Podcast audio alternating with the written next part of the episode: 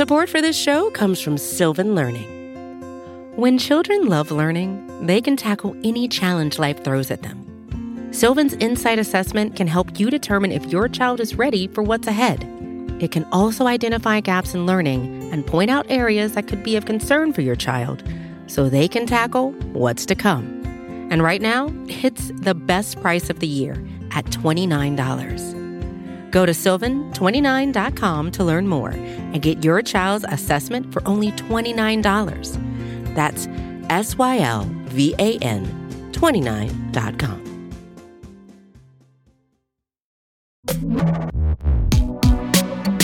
Hi, everyone. This is Pivot from New York Magazine and the Vox Media Podcast Network. I'm Kara Swisher. And I'm Scott Galloway. Hi, Scott. How you doing? I feel much better. Thank you for asking. Uh, you just like, you literally have been sick 10 of the 12 last weeks. What's. Yeah, I took, I went to one medical. I got medicated. I got a chest x ray. It turns out I had flu and the pneumonia at the same time. I did not have COVID. Uh, and I got the drugs, and within 24 hours, I felt better. I'm still a little congested, but uh, really astonishing service. And I'm going on Wednesday for a follow up. It was the easiest thing I've done in a long time, I have to say. All hail Jeff Bezos on this issue, at least. Thank well, um, we're glad you're doing better. Yeah. It is really remarkable how easy it is to make healthcare pleasant. I may go get. I'm thinking about getting a colonoscopy every month. I find when I get surgery, they're they're just so attentive to me. They're so oh, nice. no, do not get a colonoscopy. You you tape that right, Katie Couric, wannabe. They're so concerned with me. Yeah, I think your colon's just fine. Colon of a supermodel. That's what they oh, told me. I have a colon of a 20 year old who has no fun. That's what they told me. Literally, hmm. they're like, you look like a 20 year old who's never had any fun. I was like, that is about correct. That's about accurate. So there you have it. We are healthy, so we're going to be here for you. This is what old people do. They brag yeah. Uh, no, we're very healthy, Scott. We really are, uh, in general, except for these ridiculous. Uh, except when the dog's in Mexico. It's the new movie called Cocaine Dog. Cocaine Bear. I- am so glad your life was adapted into a movie.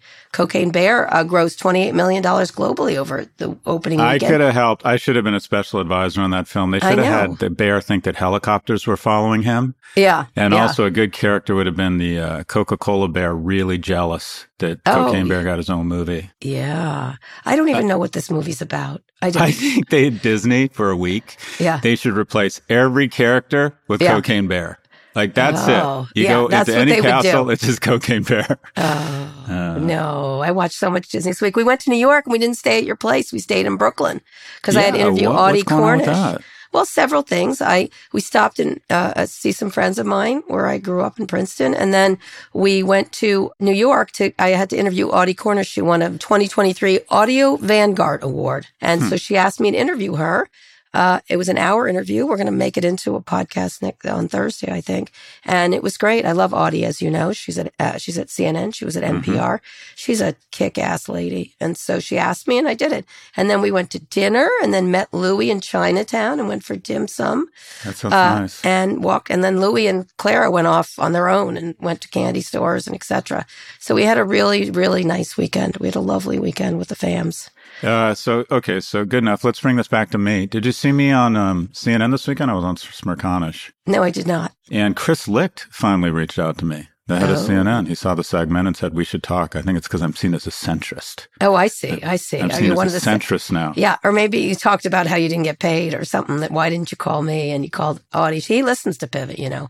Oh, he does. Yeah, I didn't know that. Oh, yeah, yeah. We text um, but every now I and talked again. about I really I love Michael Smerconish, and he invited me on a year ago to talk about failing young men when it was not politically correct, and people got angry Yeah. because, of course, if you ever advocate for Sure.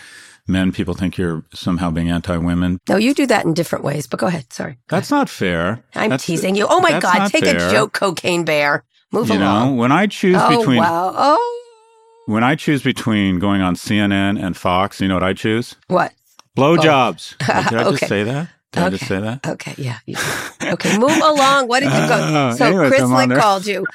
Let's I'm, lay uh, on this plane. Let's lay on this cocaine Uh, plane. yeah, Go I'm, ahead. I'm now considered a centrist. So oh, you are okay. Soon, uh, Kara, I'm predicting right now a Yeah. soon to be failed fifth show Oh, somewhere that would be in the so universe. great. You know what I proposed to Chris Licht? I text What's him that? now and again with some ideas. You always have to one up me. I say that Chris Licht emailed yeah. me and you say, well, and I text him ideas, you always have to no, one up me. I text him ideas oh, about you, Scott, actually. Yeah, no, oddly enough. Uh, I think we should have a show. You know how there's the five on Fox? I think we should have. I have never I, seen that show. Whatever. It's a good show. It's a good show, even though I hate him. Um, but it's well done. I, I know why yeah. it works. And so I think we, I wanted to have a show. I said, let's do the six or the four. And he's sort of like, uh, like sort of, they're going to sue us, right, Karen? I'm like, good, this is good. But then Amanda said we should call it the 5.1. Who would the other two be? Who would we have? George Hahn. George Hahn.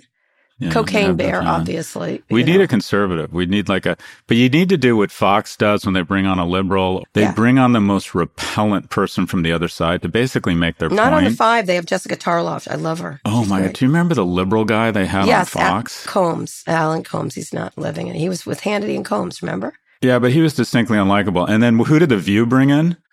They brought oh, in that quarterback. Alyssa Farah is there now. She's quite no, good. No, not her. Before that, Meghan McCain. Yeah. Yeah, that's right. Who I think is distinctly, I, I just, you know, I, dull but dumb. Um, is, is, that hard? Is that too I, harsh? no, my, and who was before that? Friend. Remember the quarterback's wife that used to just get so know. angry she'd start screaming? Well, she was just, I don't know. I think Alyssa Farah is very smart. I don't. I don't watch The View. She's I can good. say that with honesty. Yes, I think we should do this, and we should have like outrageous people. Chris, call us. We are. we're going to save CNN for you and make tons of money in the process, and then we're going to bring Cocaine Bear on and cause an international incident, and then we're going to like get fired spectacularly. What do you think? I thought Cocaine Bear was the sequel to Paddington 2. It's oh not. It's okay, not. Let's move on. Okay, he, we'll talk about Paddington about hits a midlife crisis, starts banging his secretary, and gets addicted to cocaine. Now there's Chris? a franchise film. Yeah. Okay. We just before we move on, I know a lot of young men listen to this, and I've been I talk a lot about drug use, and I'm, one of the reasons I work out a lot and try to eat well is so I can enjoy alcohol and THC in moderation. Yeah. I have never done cocaine. I will never do cocaine, and I think it is a terrible drug. And mm-hmm. I have been around a lot of people yeah. who use and abuse cocaine. And what I would say to young people is that do not do um, what the um, bear does. It's just not a good drug. There no. are good drugs and there are bad drugs. This falls under. I've never even seen cocaine. I told you this story. People used to think I took cocaine regularly because I was so manic yeah. in college. Oh, well, I've never seen it. I've never seen it. I saw it in Newsweek magazine once. Anyway, today we'll talk about whether it pays to be loyal to Elon Musk. Also, Meta joins the AI race, and we'll speak with author Malcolm Harris about how Silicon Valley helped capitalism take over the world. But first, hundreds of newspapers around the country have dropped the Dilbert comic strip after creator Scott Adams called Black people, quote, a hate group in a YouTube live stream. Adams was responding to the results of a dubious public opinion poll where 26% of black respondents disagreed with the statement that it's okay to be white. Adams reacted to the backlash in a subsequent YouTube show saying, quote, most of my income will be gone by next week and that, quote, my reputation for the rest of my life is destroyed. Scott, you destroyed it yourself. On Monday, Dilbert's distributor cut ties with the cartoonist. Many editors are defending the decision, saying this is not censorship, it's an editorial decision over on social media, by the way, he did have one defender, Elon Musk, came to Adams' defense as uh, newspapers dropped Dilbert. He tweeted the following For a very long time, the U.S. media was racist against non white people. Now they're racist against whites and Asians. When another user said, quote, there's an element of truth to uh, Adams' comments, Musk replied, exactly. Appears to have deleted those tweets. Oh, Elon, he can't get his little mitts out of other people's ridiculous controversies. That's my feeling. But let's ignore him for a minute. He's a fucking idiot. But what do you think about this Scott Adams thing? He's a very, he's sort of slowly like festered on Twitter, I've noticed over the years. I used to think he was somewhat smart. Uh, well, uh, first off, I, I, think Scott Adams is a genius. Mm-hmm. Uh, that, and that's not to say he's not a bigot. It's not to say he's not a bad person. Mm-hmm. Um, but uh, as Me someone too. I thought he was smart, yeah. As someone who, but there's just a unique a uniqueness to his work and an insight. He's a genius. I think he deserves to be worth a lot of money. And I got, I remember seeing Dilbert when I was in high school or when my first job and just thinking this guy just has such crisp insight. Yeah. Uh, he's, I wouldn't say he's attacked me on Twitter, but he's come after me a couple times me for too. my comments on Elon Musk. Yeah. And look, I'm I'm of two minds of this, and the definition of intelligence, uh, according to F. Scott Fitzgerald, is to have two kind of contrary thoughts in your mind at the same time. And I'm sort of, look, I I, I ultimately come down on the place that a newspaper gets to make editorial decisions. That's correct. And we live in we live in an age where your off-camera behavior can impact people's perception of your on-camera work. And he is purposefully pretty. This isn't like one. This no, isn't like a for a while. Yeah. This isn't an off-color comment from Don Lemon. This isn't an accidental. I fucked up and I apologize. Mm-hmm. You know, he was in favor of Kanye. Yeah, Kanye. He seemed to go out of his way to not only to, to not have a what I'd call a thoughtful discussion around these around this stuff, like the anti, you know, it, it, it, talking about the problems of the woke movement or cancel culture. I yeah. get that. I think that should be an important conversation. It seemed like he was constantly trying to provoke it on the side of meanness, and it just all felt like it was verging into always finding reasons for why. Yeah. Um, you know, the, the, Black Lives Matter movement was wrong. And when he yeah. comes out and makes a blanket statement like black people are a hate yeah. group, he said white like, people shouldn't it shouldn't be be around them and should we should avoid each other. It was yeah. I, I mean, it's, have you lost like, it, wrong? brother? I know he's done that a lot. He goes off the D. He's done that to me. Exact same thing. Dilbert very smart, but man, it's not that good, Scott. It's not not the other Scott, not you, Scott. Yeah, Scott yeah. Adams. You know what? It's good, but you're not fucking that good. And by the way, you're a racist. I'm sorry. It's just, there's just like, I don't use that term lightly, but honestly, yeah, you go out of, of your it. way. No, you actually, you know what you are? You're an asshole. That's what you are. That's what you, you know, you, he does. He goes out of his way to tweak people, to get, to, to promote reaction, to make people angry. It's interesting because I, I liked a Mike Moritz column in the New York Times. I haven't seen Mike Moritz in a decade. He's a venture capitalist, used to be a journalist, very smart venture capitalist. Mm-hmm. And he wrote a very reasonable thing about San Francisco. And he had a very thoughtful thing. He didn't have enough solutions. And I said, this is, you should start reading this piece, interesting piece. And he's right about, and I've interviewed uh, London Breed and um, mm-hmm. the, the DA who all say the same thing that he did. And I got like wanged by all these leftists who were like, how dare you go with an oligarch? I'm like, get off the fucking, get, get off the lawn, people. I've been beating up on billionaires since you were in short pants. And I know the difference. And I'm going to have a good discussion with someone who cares about the city. And so this guy goes out of his way to be an asshole. And if they, if newspapers want to dump him for saying stupid things, more of it, as far as I'm concerned. They can put whoever they want in their pages. Um, yeah, and then and then the twenty percent is, but the eighty percent you're bringing up, and I'll come back to Mike Moritz yeah. in a moment because uh, I hold grudges. Twenty percent of it is there's a fear, and I think a healthy fear that someone's off-camera political views mm-hmm. begin to contaminate and threaten their livelihood. Yeah, and I I don't. So I initially have what I'd call my spidey sense out, like. I don't mm-hmm. like I don't like that. But in this instance, he's a very wealthy man He's going to be just fine. And he has been like poking the bear here for a long, long time. He wants to, and he doesn't want to have solutions. He doesn't want to talk thoughtfully yep. about it. Yes. He wants to make Trouble. kind of incendiary comments to inflame yeah. the dialogue and, and, and, make it less productive. He's a bomb thrower of no use to us. Yeah, supporting Kanye. He is, yeah. by the way, he's a huge Elon fan. I know. Well, I know. He's well, one of those Elon people, defended him you saw. He's one of those on people that will throw himself in front of anybody who says anything about Elon. I know. It's kind of sick. So look, uh, your brain's been he, pickled, Scott Adams. I'll tell you, you had a good brain. Too bad. He, the natural arc of his career, and I, I don't. He's a brilliant. He's a brilliant animator. He's made a shit ton of money. He's had a lot of influence.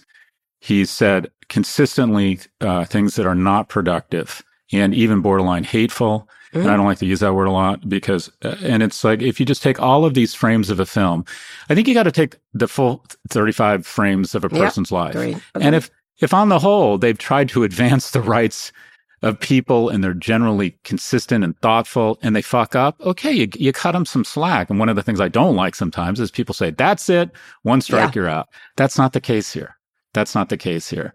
But more importantly, back to Mike Moritz, whatever he wrote, he's wrong. he is a small person. I, I, was chairman of a company, and then Mike became chairman, and he was vindictive. Okay. If he reflects in any way the culture at Sequoia Capital, I would encourage any entrepreneur to never take their money. Oh, he's can be he's a tough one. I know my ex-wife doesn't like him. He's not tough. He's a vindictive All right. man. Okay. He wrote a good piece that I liked. Nonetheless, I was making as a point. Nonetheless, I haven't talked to him in more than a decade. In any case, Cocaine Bear. Cocaine Bear has got to calm the fuck down. If we had a list of people on your shit I list, have grudges. I treat them like my plants. I nurture them.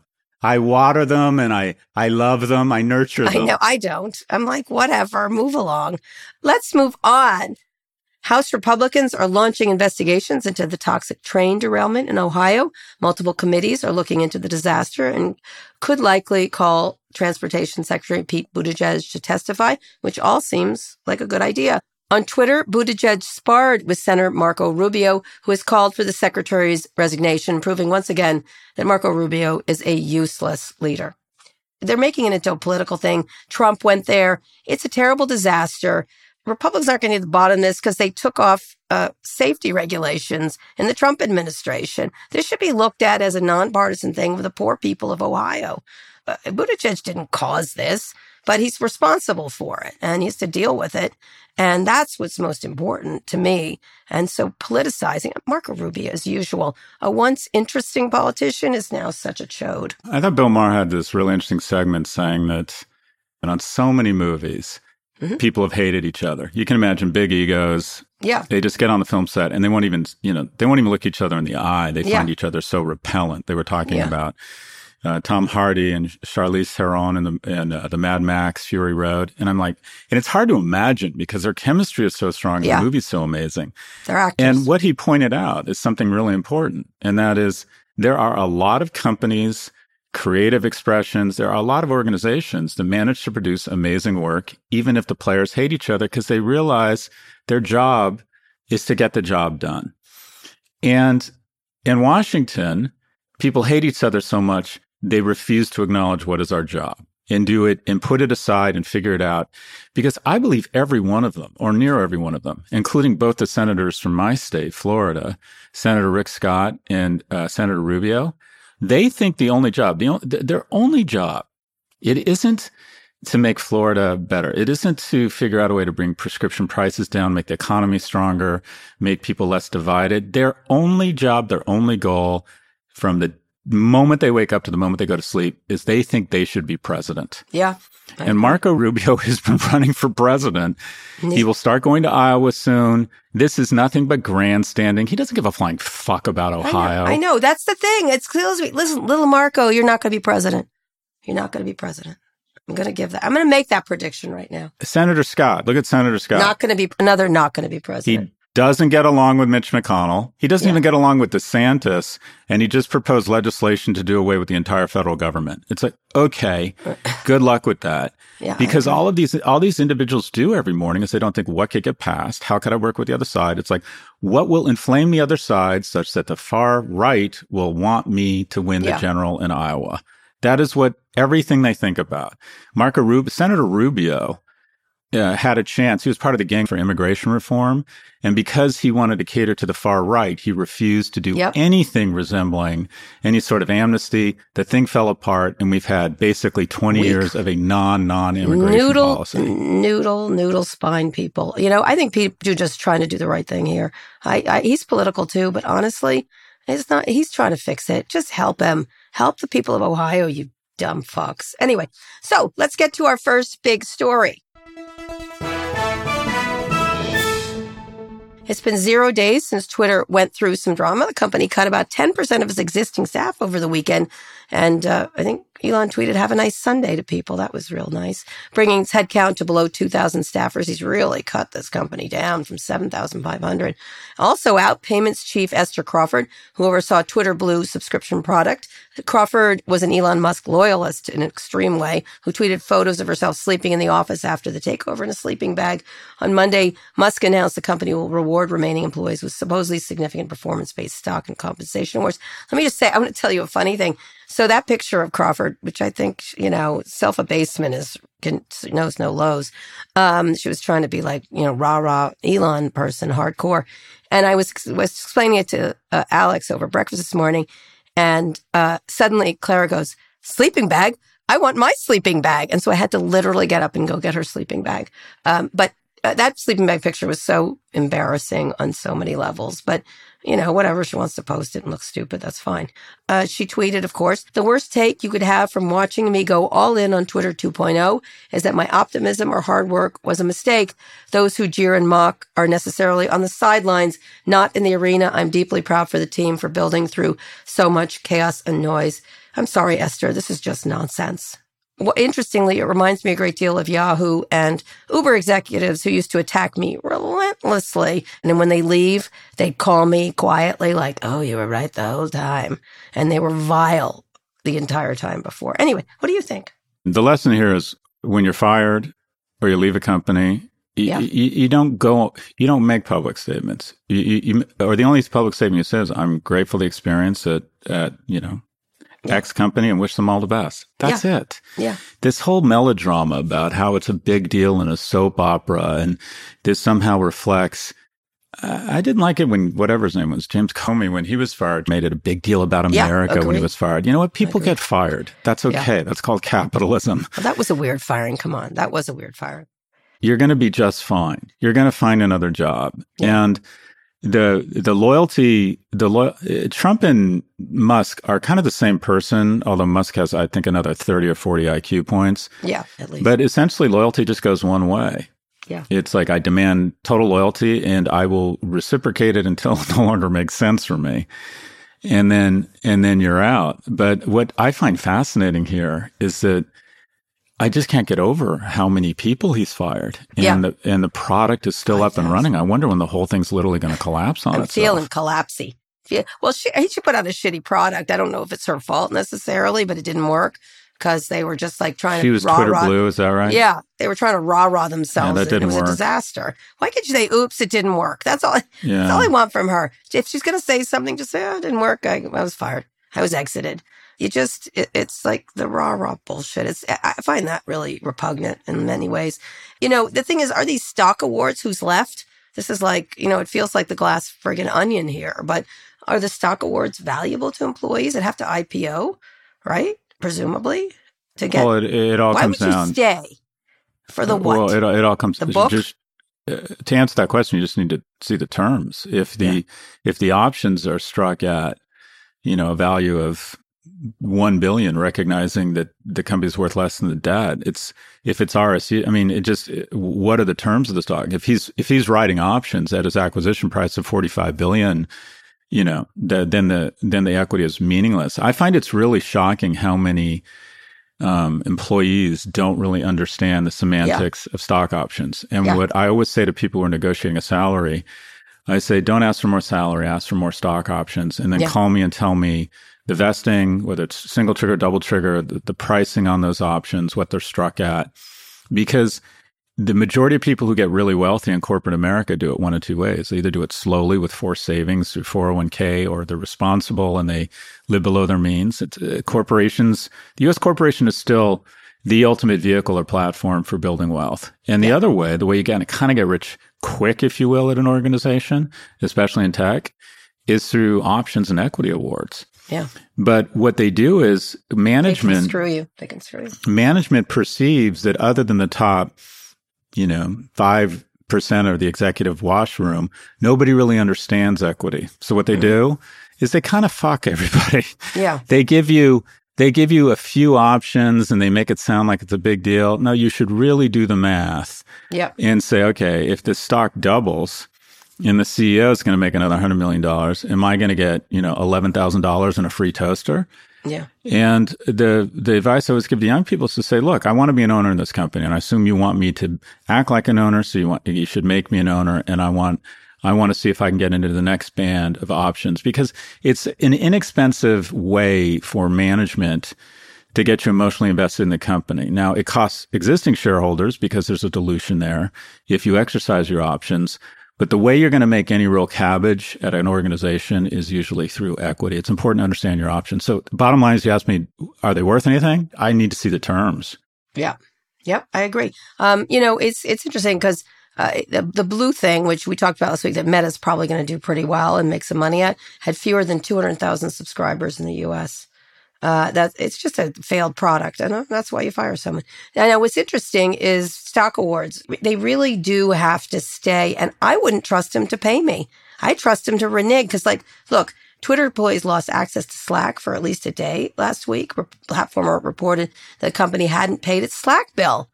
Uh, and that has, uh, uh, they don't know if that's the reason for the blackout. They say that um, someone apparently Twitter manly turned off access. They don't even know.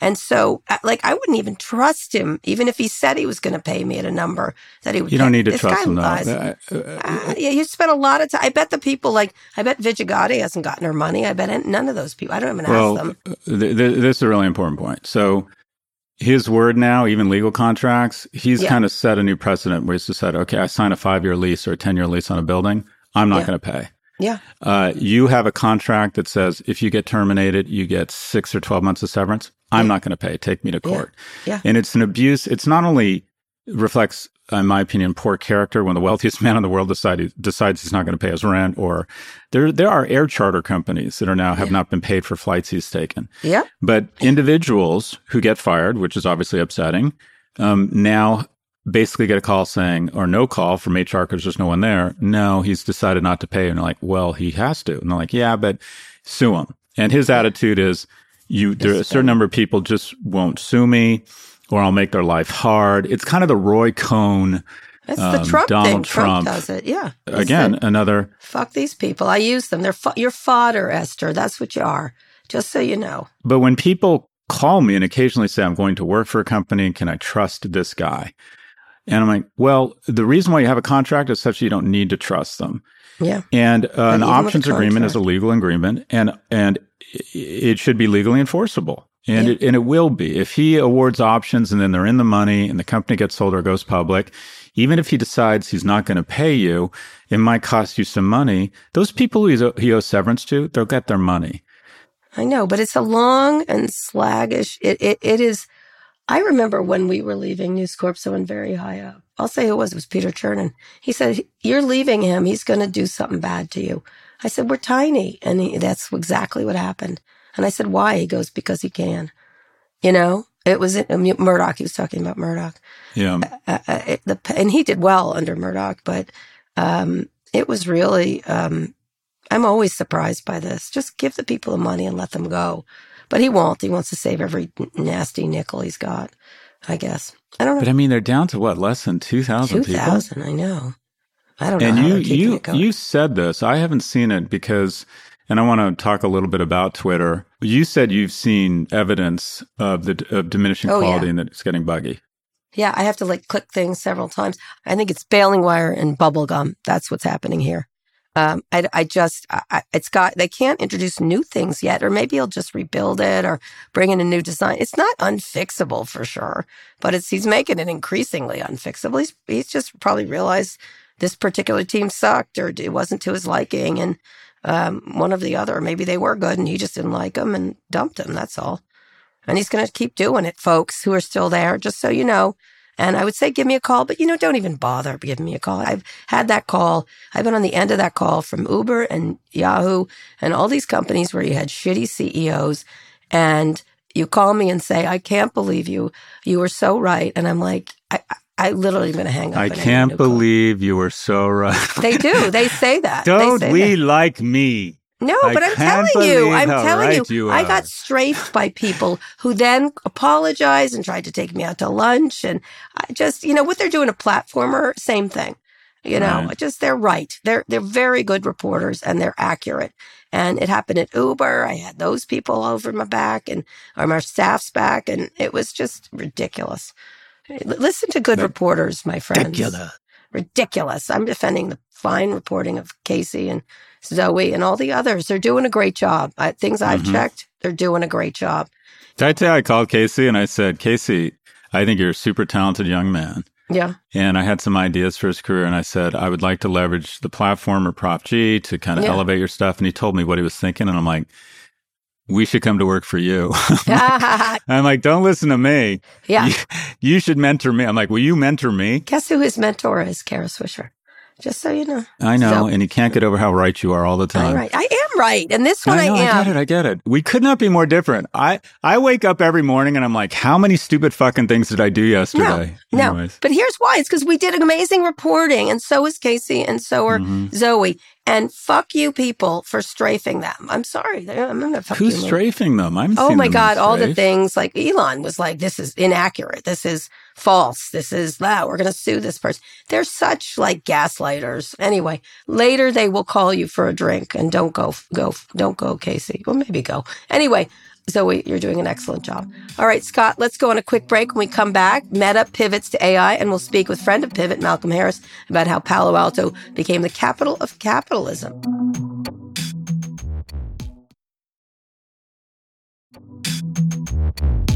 Scott, we're back. Meta is jumping into the AI race at last. Mark Zuckerberg announced that the company has trained new language model and will release it to researchers. The model is called Llama, L L A M A, short for Large Language Model Meta AI.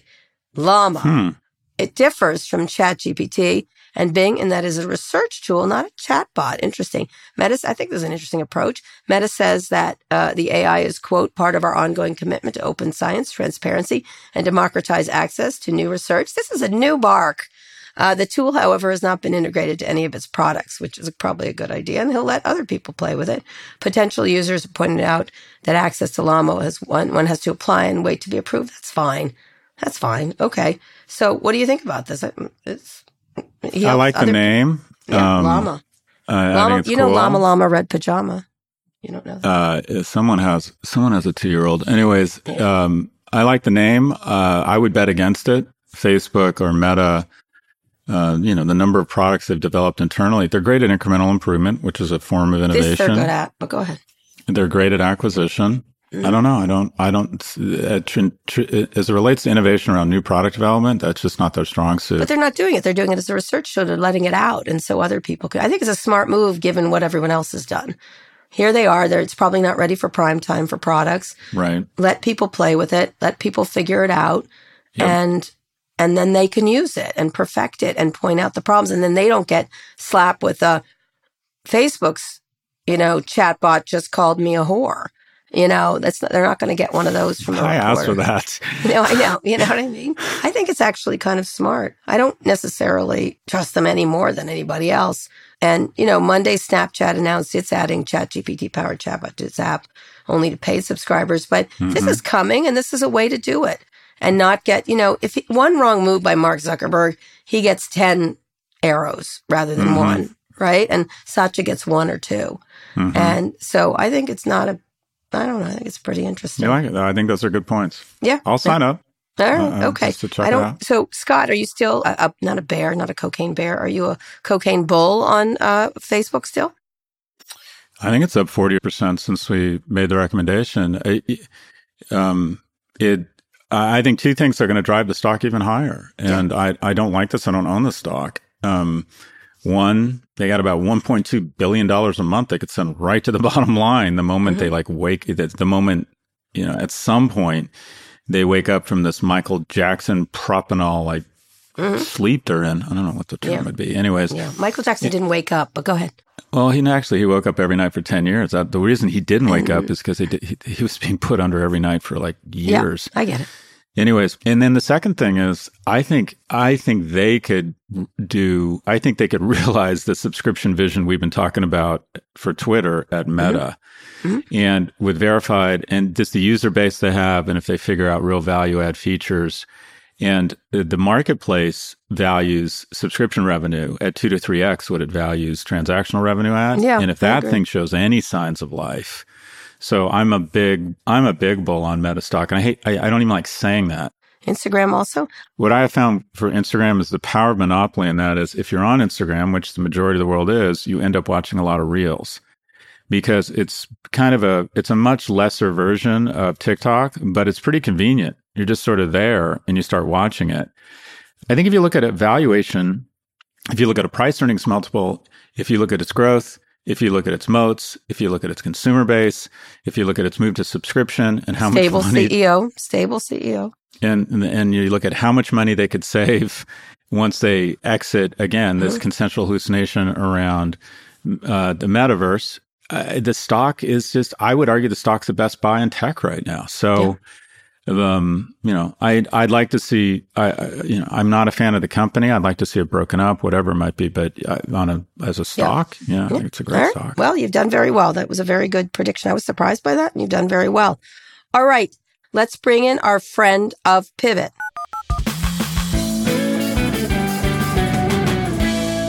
Malcolm Harris is the author of Palo Alto, A History of California, Capitalism, and the World, about how his hometown played an outsized role in the 20th century's social and political movements and what it means for the 21st century. Welcome, Malcolm Harris. Of course. Thanks for having me. So, uh, we were talking about Palo Alto just a second ago with Facebook, which had started there. I remember all its various headquarters. I visited all of them from University Avenue to various spots around the area. Um, and I've covered a lot of the companies there in, in and around Palo Alto, most of them. Um, and I'd love you to talk about why, and of course, there's so many uh, HP, uh, Google, et cetera, et cetera, et cetera, in the in the area, um, the broad area around there. What does Palo Alto's history specifically unlock about America, Malcolm? Well, it really gives us this nice bookend between the 1870s when capitalism establishes itself as a world system, when the United States as a the nation we come to understand it today establishes itself at this time, the mm-hmm. post Civil War era. Uh, bookend all the way to now. And this 150, 170 year period is really the same era that we're in to this day, right? It's our current epoch.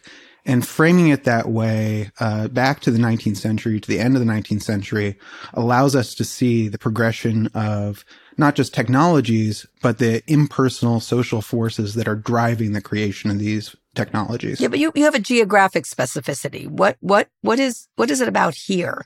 Obviously, the, the, the proximity to Stanford University.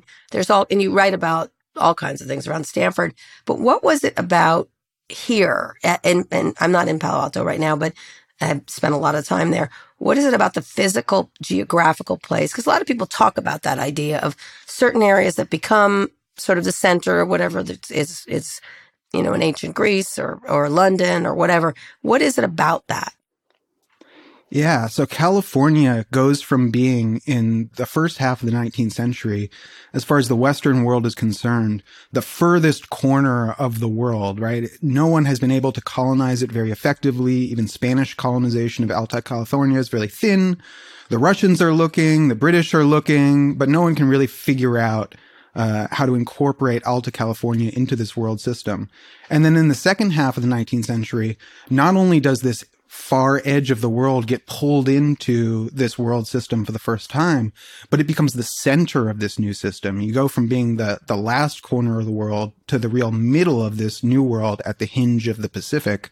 And you see this from the beginning that California is uh, exceedingly technologically advanced. Mm-hmm. So in the early ages of California agriculture, for example, right. California farms are using three times as many horses as average U.S. farms. Mm-hmm. And that's because they're technologically advanced, right? Horses right. are the engines of the farms at that period mm-hmm. and they're dragging agricultural implements. And you see this all the way through. And the radio age is really not that far uh, from this early agriculture. Which yeah, this is what this. I mean, I think the center of it. They like to say we used to be lemon fields or apricot fields or whatever. That's their little thing they like to do. But really, it's the it's HP that really unlocked everything. Well, HP was definitely an important uh, bridge or before to that. the post-war era. Uh, Shock, uh, Shockley, Shockley before that. Yeah, but. Shockley before that. But even before that is Federal Telegraph, mm. which is really the first Stanford-supported high-tech startup and they're developing the vacuum tube triode, which is more or less what a semiconducting uh, transistor is, is a triode. And so the the origins of this Silicon Valley uh, go back before silicon, right? They, they were really great glass blowers before they were making silicon chips. Oh, Malcolm, nice to meet you. Just curious, what other regions, if you had to bet on what the next Palo Alto would be, have you thought about when you examine the underpinnings of this alchemy that led to just this uh, unprecedented prosperity and innovation? When you look at other regions around the world or in the US, do you think that could be the next Palo Alto? the the whole history of Silicon Valley is the a history of people thinking like, oh, we could remake yeah. this innovation yeah. district somewhere else, yeah. right? And there are a lot of uh, attempts to do that and a lot of failed attempts right. to do that. And the classic study of this is the one that, that looks at Route 128 and Massachusetts mm-hmm. uh, by Annalise Saxenian. Austin. And this is sort of the dominant perception. Yeah, Austin's another example. You got Silicon Prairie, Silicon There is no such Alley, thing as Silicon Prairie, but go ahead. I know. They got all sorts of uh, attempts to remake it. And you can go back to when HP tried to uh, start up a, a new location. I, I, believe it was Colorado, and it was a miserable failure. Um, so there have been a lot of these attempts to remake Stanford, remake Palo Alto, and other places of the world and I think the reason it hasn't worked is that Silicon Valley is Silicon Valley to the world, right? Silicon Valley is still Silicon Valley in the Philippines. Silicon Valley is still Silicon Valley in Europe. And that Silicon Valley's relation to the world has always been global. Um, and so you can't just remake it. And I but, think anyone, if let me, let one industry has gotten close, yeah, because there are, there have been other tech centers that have emerged. I mean, it used to be the Valley and the Seven Dwarfs and now there there is venture capital has dispersed a little bit. There are other tech centers. Back to what Kara said, doesn't it? If if you were going to pick one attribute, I find trouble ever finding a company worth more than 10 billion in tech that isn't a bike ride from a world class engineering university. Doesn't it? If you were uh, going to attempt to start to, to do some sort of Palo Alto, doesn't it all start with a world class engineering university? Well, then you could look at India, right? Mm-hmm. And so India during the Cold War has a number of world class engineering universities that both the Soviets and the Americans are competing to invest in technical education in India. Um, and, but one of the, one of the consequences of that is that you see, uh, technically skilled Indian workers immigrating to Silicon Valley, right? It's not that they stay there and build a, and that's because Silicon Valley is still Silicon Valley in India. And so it's this global relation. So if you ask me to pick one place that I see as a deep understanding Israel. of Silicon Valley, is Israel exactly. Yeah. Hmm. Um, and and that's because they understand. Yeah. No, there was a big story today in the Times yeah. about that, and I would agree. I've been hearing from so many Israeli um, entrepreneurs what Netanyahu's doing is killing the tech industry there on some level. But there's a there's a book that's coming out, I think, in a few months. You should have the author on mm-hmm. called "The Palestine Laboratory," mm-hmm. that's about the Israeli tech industry and how it's Military. created this. Yeah, and how it's created this export, really strong export industry after using the occupied territories as a testing ground for this tech that then it exports to other nations. And you see Pegasus is obviously the, the biggest example, but it's not the only one. No. And I think that's a real understanding of what Silicon Valley's role in the world is and what mm-hmm. Silicon Valley used to be doing. Cause David Packard was, you know, he was testifying in front of Congress saying, let us sell signal systems to Iran, to the Shah, mm-hmm. right? Let us sell signal systems to Idi Amin. Hmm. Uh, that's the history of Silicon Valley. Yeah, and there's a lot of than... military. There's a lot, you know, right now it gets with Palantir and everything else, it gets um, much more attention, but it's always been there. That's always been a part of it. Um, it. And it does get one of the things that's interesting is the caricature of it is a far left bubble. Uh, it's just mm-hmm. not true. It's just not, not at all. Not in my experience. These people are no. not. They are. I call them libertarian light, which means they're ignorant of libertarianism, but they call themselves that. They do a lot of know, yoga. They do a lot of yoga. That's so. That's not it. That's that, that knows no politics. But right, uh, but, exactly. I think that's what, true. What? How do you look at that? Has that? Ha- but there are values that shape shape the area. What would you say they are? In terms of the politic political values of the area and the politics of the area, I mean, I think people have really short memories. Mm-hmm. So, like you said, people think of there are maybe two stories that we tell, and it's the hippies invented the computers, and that was good and the hippies invented the computer and that was bad. Uh, and this is like a dominant version of Palo Alto history. Uh, but the roots are so much deeper than that that you really can go back to Herbert Hoover mm-hmm. and look at Herbert Hoover's politics and the associational logic with which he conducted government, both at the Commerce Department and then in the presidency, and then also in his post presidency, which I devote more attention to in this book than typically gets. At the Hoover Institute. And well, and he's not just at Stanford, he's a member of the first class of Stanford University. Mm-hmm. He's the prototypical Stanford man, and he takes those values and he brings them all around the world that he's in Peru, he's in South Africa, he's in Australia, he's in China, he's in Russia, and everywhere he goes, he's bringing Stanford engineers along with him, as well as the Stanford education and the Stanford way of approaching the world, which is at least as much about labor relations as it is about the technology itself. Yeah, very much so. Uh, speaking of hippies, Steve Jobs was indeed a hippie. Um, how is, but there is that well, side to it. There is that sort of live and let live side to it. There's the uh, you know, lo- he loved to walk around Palo Alto. He never really left. He stayed very close to where he was born. You know what I mean? Like the man didn't go far. Well, it's a nice place. Yeah. And it's funny going it's through pretty. the history, how much of the history is driven by people just saying like, I want to live there because it's nice. Yeah. Yeah. Down to like 19th century, early 20th century uh, Mediterranean immigrants mm-hmm. from Portugal very or similar. Italy or land in the East Coast and say, I got to get out of here. Where, where can you get me, yeah. uh, that looks a little bit more like home up to, you know, in the post war period, someone like Art Fong, who's an engineer at HP, mm-hmm. who grew up in the Bay Area, who says, I don't want to work on the East Coast. I don't want to work in Rochester. I got to get back to California. Mm-hmm. Um, so that does play a, a major role and the maintenance of Palo Alto as this sort of placid suburb has taken work, right? And if you walk around Palo Alto, it does look like these buildings are sort of hiding. And that's because of the particular zoning restrictions that hide industry behind these bushes and, and create this placid suburb. And the venture capitalists. Also, There's also the venture capitalists are all there too. Oh, a lot of them, certainly. Yeah. But it's worth looking at pictures of Steve Jobs from the 80s as well as, uh, you know, the more recent oh, and the earlier suits, period. His suits not just suits, but it looks exactly like Tucker Carlson. He does. I think Tucker Carlson is trying to look yeah. like Steve Jobs. Yeah, he had that 80s. tie and the. I remember them. And the hair, it's exactly yeah. the same. It's really yeah. amazing. And when I think of Steve Jobs, that's who I think of is this guy in the 80s yeah. who's got, you know, Filipino housewives around the Bay Area, you know, wiring boards in their kitchens un- mm. unventilated while he's, you know, selling Apple as something that he invented. Yeah. Uh, that's the Steve Jobs that I think of. And that is very little to do with like yeah. the hippie values that we think of. That's you know? a fair point. He did evolve though, at least, and got a better haircut. Well, and extended the Apple production mode, yeah, right? And yeah. now you got you don't have just housewives in the Bay Area. You have like the largest production system uh, known to man in some ways.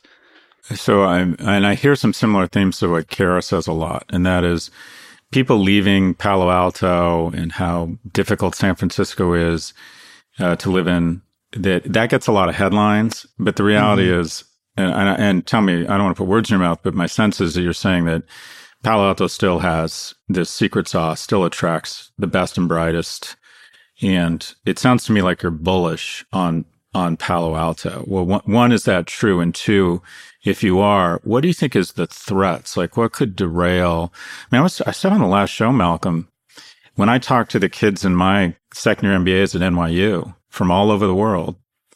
One in three of them plans to go to the Bay Area. I mean, to think about the human capital pipeline that is just flowing into that area. It's just such an unbelievable resource. What do you see, if any, as the biggest threats to Palo Alto um, in terms of it maintaining its its presence and importance in the ecosystem?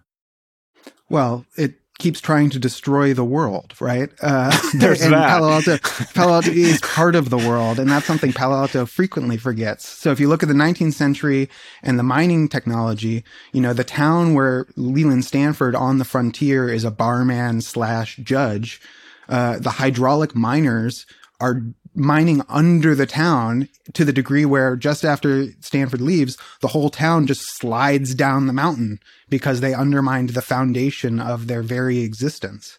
And you see the same thing of, you know, what's the signature product of Palo Alto in the 60s? It's not the moon rocket, it's the nuclear missile, which is a cocked gun put to the world's head saying, if anything happens to us, everyone gets it.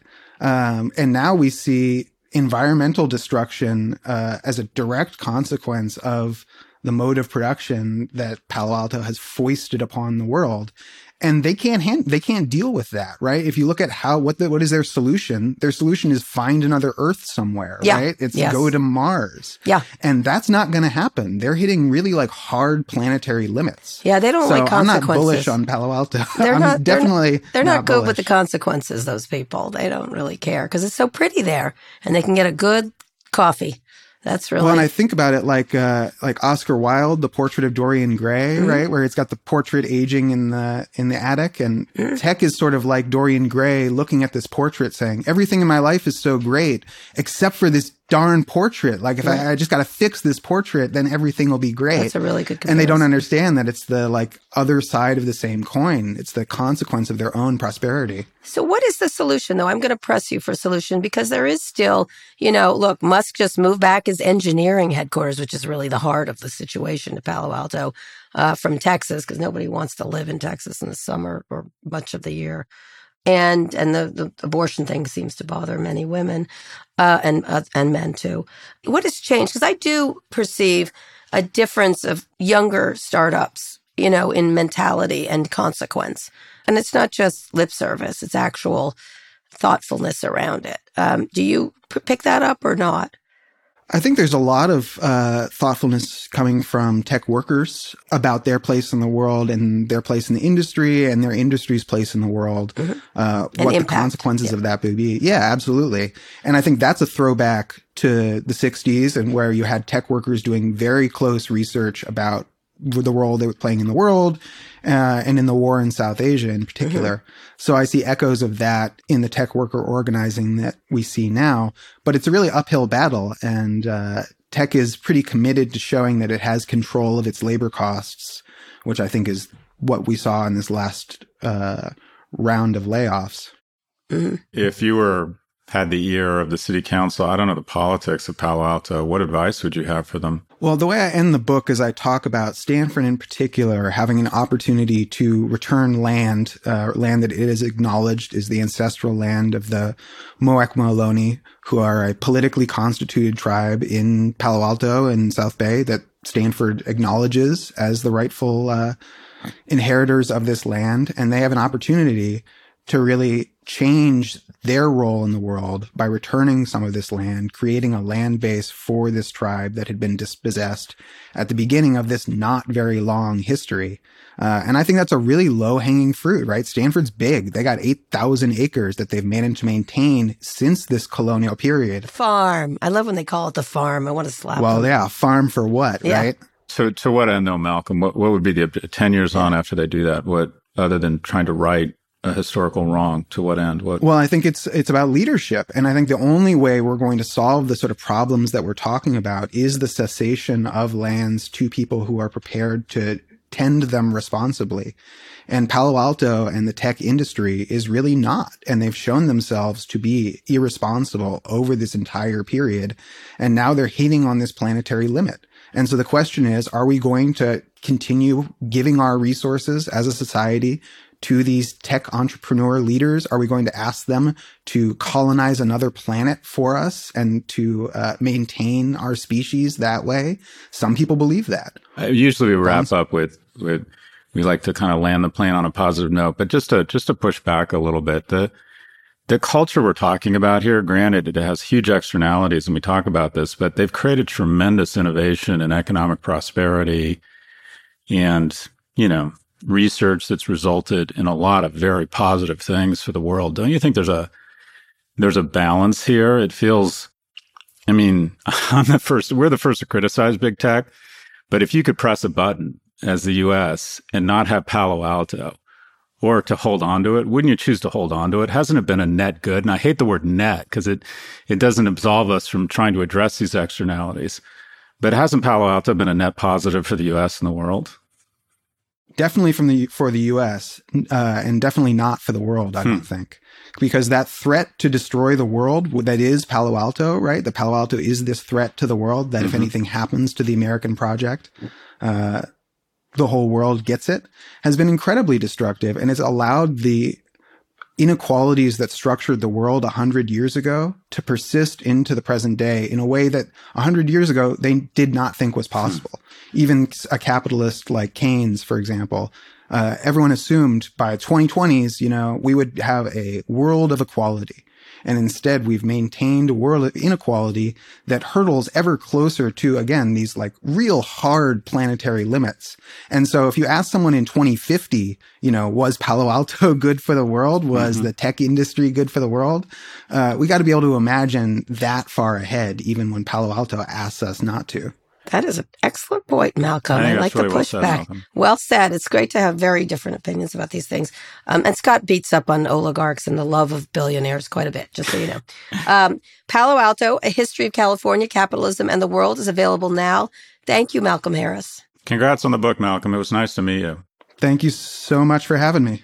Scott, you were that was excellent. You did a great job. I have to say. Go that was on. A, that was a you did. You would asked Poppy be impressed? If you knew her, yes, she would. Well, did yes, you hang out would. with Poppy this weekend? Yes, I did. We had lunch. Our children. Did you guys talk lunch. about it? She does she want we to know? Did. She wants to be my friend, right? No.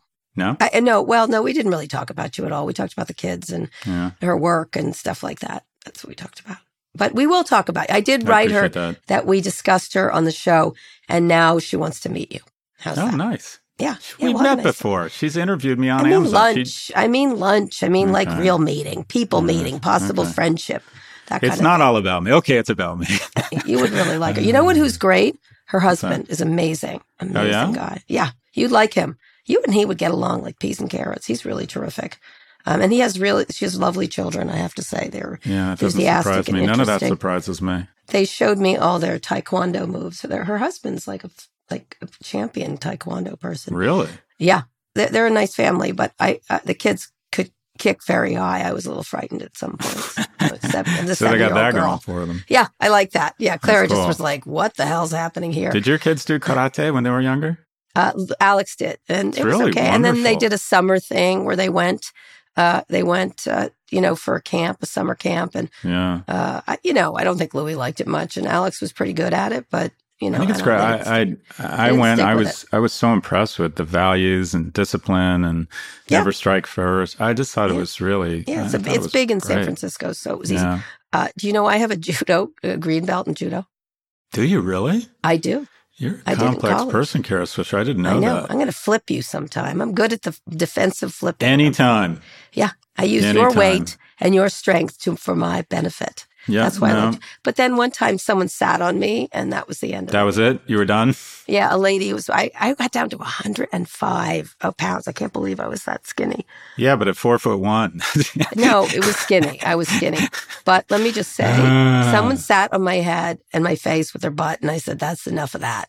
And that was, Yeah, I didn't go for the no. for the next belt, unless, the brown belt. Unless you're paying for that, that's not enjoyable. And then it got a little culty. I'll be honest with you. I got a little too culty for Kara Swisher. yeah. Scott, one more quick break. I really appreciate your questions there. We'll be back for wins and fails.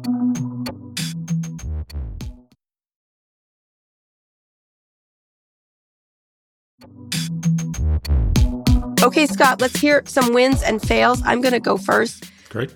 Uh, I we gave a, a, young reporter named Hannah Dreier a big award. I do the Livingston Awards many years ago for her stellar reporting, um, and she put in a report from the New York Times this week on migrant children as young as 13 working in the supply chains at major that. corporations. I got to tell you, this I think she's the finest reporter around. Here's why: Hmm. because she did great reporting. There was no judgment. She didn't overwrite it she just she was a camera to a, something that's not new by the way. My grandmother used to spool thread with her hand. She used to say her hand hurt from when she was a kid doing child labor um, in a in a in a sewing factory right? So i'm a, this is not a new fresh thing from immigrants. My grandmother was an immigrant. Um, but it was devastating. And she did it in this way of telling the story of these people and what happens. And the hhs had really needs to have some things to answer for in terms of speeding up moving these kids through the system. And then they end up trying to go to school and then working 12 hours you know putting cheerios in a box at a at a factory you know or or whatever it happens to be construction. Far too young. They come here unsupported because they manage to get in but their parents don't. And then they get these sponsors and the whole sponsorship program is fucked. And even if they go with people who are relatives, the relatives don't know them and, and they're already under a lot of financial pressure. And so these kids have to, and of course they have worked too their whole lives to keep their head above the water. It was, uh, Anna Dreier did such a good job and she didn't cast blame. She just said, here's how it was happening. And it was, you know, it, she didn't have to cast blame. We saw it, it was so beautifully wrought and so fair and so sad that I just was, I was, I thought about it all weekend. And, it, you know, again, not new, but the consequences of our decisions our politicians make. And you have these Marco Rubios, etc., mouthing off on Twitter. And this comes in and you're like, this is what we need to fix. This has been going on for decades, these child labor issues, and goes way back to Jacob Riis and all across the world. It's not a new, fresh thing, but man, was this a, it shouldn't be happening, at least in this country for sure. Um, I, I, love that, Kara. I'm glad you brought it up. Yeah. I, that article rattled me as much as anything I've read. And I, you just keep, you read it and you keep saying, wait, this is happening in America? Yeah. A 14 year old who, who falls asleep in class because she has to leave uh, after mm. class. She goes to work for nine hours in a factory sewing. Yeah. You know, like, okay, uh, uh, you just get so angry. You're like, someone needs to go to jail. it's just, yeah. I would say Xavier Becerra, really. I uh, was just beyond belief angry, at failing on his job. And how do we get, you know, I think like, do we get nonprofits or churches? And like, how do we? Didn't she do a good job though? It was just wonderful.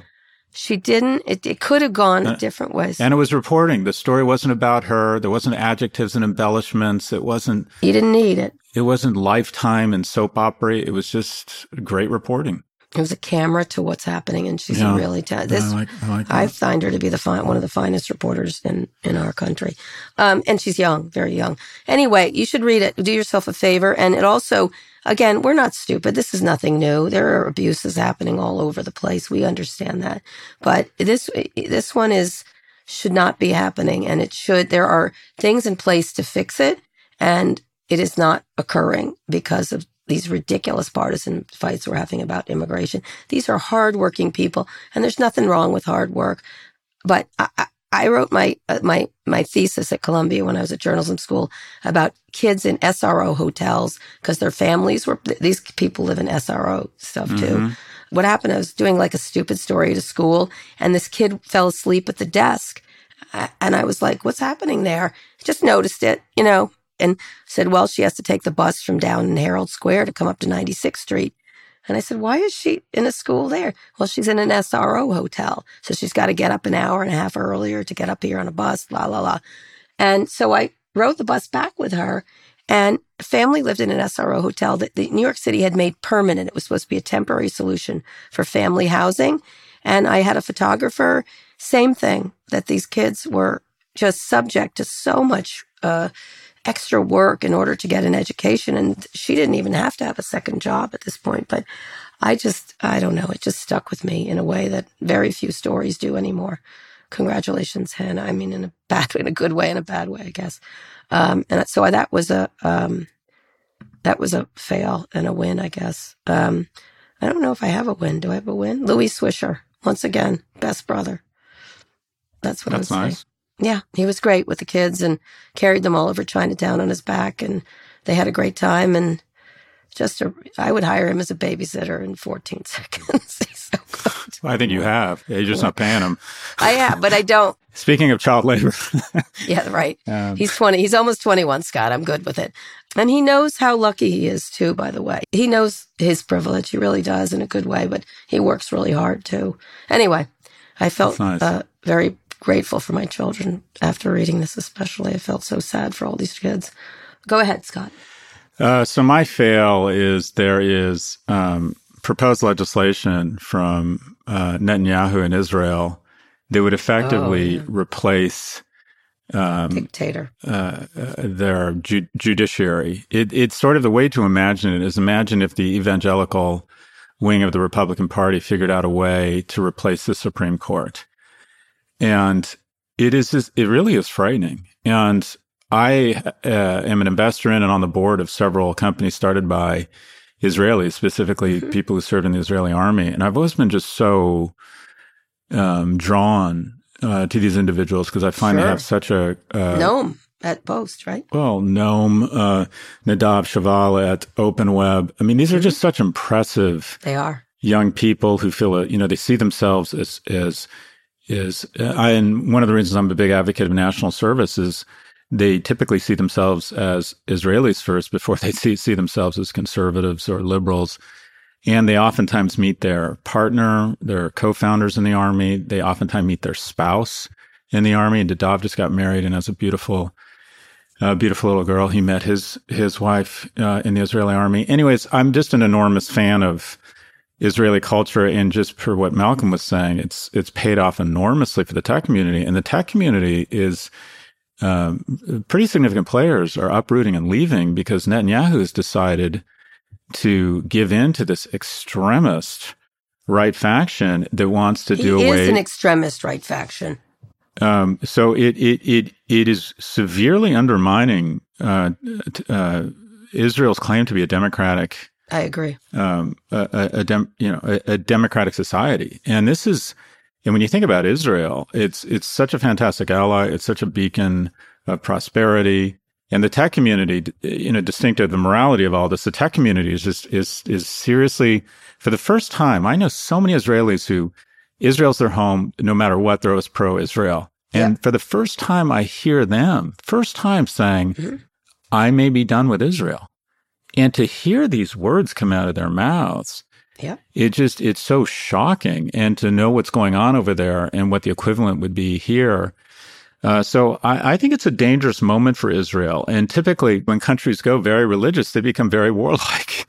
And that is not where we want Israel right now. And also no. the people advocating for these changes tend to be people who get a disproportionate amount of government subsidies because they either don't work or they want to occupy the West Bank. I mean, it's just, this is just, Israel's headed down a, in my opinion, what appears to be a very dangerous path right now and unproductive. Yeah, and so it's also because my... he got sued for corruption, which, you know, he, he's trying to get back at that too for his own dirty, dirty handed business that he's over the many years. This guy is a dangerous politician, has always been from the get go. From the get go. So, you know, my my fail is what has been a beacon for democracy and uh, one of our most steadfast allies and an incredible epicenter of prosperity, losing or potentially not appreciating uh, democratic institutions. My win is there. There was some research this weekend or uh, last week showing that um, working mothers are actually spending as much time with their kids now is non-working mothers used to. Basically, we're spending more and more time with our kids, but that's not what my win is about. Research that got less um, press was there was some research done on mothers who quote unquote coddle their infants and toddlers. And that is constantly looking after them, touching them, um, um, reinforcing them, playing with them, coddling them. Mm-hmm. And so there was some notion that, okay, is that good or bad? Yeah. And there's research that shows that when the kid becomes a teen, when you clear out every obstacle, that can have negative consequences because they true. develop sort of this princess, princess and pea syndrome where they get to college mm-hmm. and they're so used to people clearing out every obstacle. They've had so many sanitary wipes used on their lives. They have none yeah. of their own immunities. They get their heart broken. They get their first C and they freak out. There's some legitimate truth to the coddling teenagers can have negative externalities. However, however, this research on coddling uh, infants and toddlers, when they finally got to uh, the age where they could register the outcomes of these kids, what they found is is that the kids who were in the quote unquote coddled group, yeah, mothers all word, over them, ahead. loving yeah. them, yeah, less prone to depression, yeah. Uh, uh, more likely to engage in productive relationships. 100%. And I just love the summary of this research. Yeah. yeah. And the summary is the following It's impossible to love your children too much. Mm-hmm. And I just thought it was so lovely.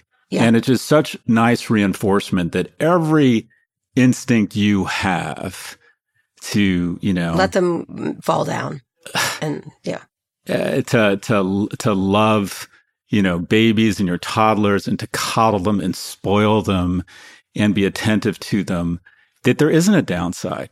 That there isn't a need to take their blanket and burn it and have little boys man up. There isn't yeah. a need for that. Yeah, I would agree. That, that, that I do think there's a need for letting them do their own things. Like today, Claire's like, "I'll do it," and you have to let them like that. Sure. You, that's, that's coddling. Kind of that's that's yes, it is that's coddling. Loving. But I I tried to put on her shoes, and she's like, "No, I'll do it," and I'm like, I have Fine. to let her do it you know, I wanted to do it, of course, because I'm faster. Yeah. But um, one of the things that's, uh, I would agree with that. I think of the many people I cover over the years, the one thing I always think of, of the really bad ones, I thought, I, I always want to ask them, I'm, I always want to say to them, I'm sorry your parents didn't hug you too enough, but that's, you got to stop. right? It's not going to happen. You're not, you're not going to get it back. Every one of them have has been has lacked love. I just don't. I don't. I don't. I can't. There's no. I, there's no expert to it, but it is a very close. You know, not everybody has the. My dad died when I was five, but I remember him loving me. You know what I mean? Like mm-hmm. coddling me. Um, and so it's a really important thing to do that. There's no amount. You're 100% right. And it's, uh, you know, Amanda's very demonstrative to the kids, more so than I am. I'm, I'm actually, we hugged a lot this weekend, actually. I was thinking about that. Um, and it was good for me too. You know what I mean? It's not just good for, it's not just good for the We're kids. Mammals. It's good We're for the supposed parents. to lie on top of each other. Yeah, exactly. Well, that's We're what happened. To they all each did. other. But I was coughing like a mother. But, um, but one of the things that's important about that, it'll be interesting to see when they study, um, the COVID situation and people being in the pandemic. I believe my two younger kids are going to be happier than ever because we were all around for them because Mhm. we were stuck in the house, including the boys. Their relationship between my two older sons and the two younger ones is beautiful. It's just beautiful. And I and and we spent a lot of time with them. So it'll be interesting. And you spent a lot more time with your kids, right? It'll be interesting to see the I'd love someone to study that, like pandemic kids or something. Anyway, uh, uh, negatives about school, et cetera, et cetera, the externalities. But that's an interesting, to me, will be an interesting study too at some point. Did your boys uh, see my my boys can't stand each other. They genuinely don't like each other. For five minutes. No, they do. Oh They my do. god, they go at it. Yeah, they that's go normal. at it. That's I'll normal. text them when I'm on the road. I try and text them a lot, and it just digresses into they Well, argue over they? everything. Twelve and fifteen. Yeah, exactly. That's Louis was like, stop following me, Alex. Stop hanging with my friends. Yeah. That is so typical. Now Alex could like throw him through the window easily without a problem. But um, yeah, that's normal. That's normal. Yeah, They get along pretty good. They're being very I- normal. I used to, you know what I used to do? I'll tell you. Can I give you a piece of parently advice? oh, I used to find an activity that they just did together, whether it was going to do ceramics or, but something that's a thing, like, like they had to do together that was fun. Um, and I would just drop them off and say, good luck, get home.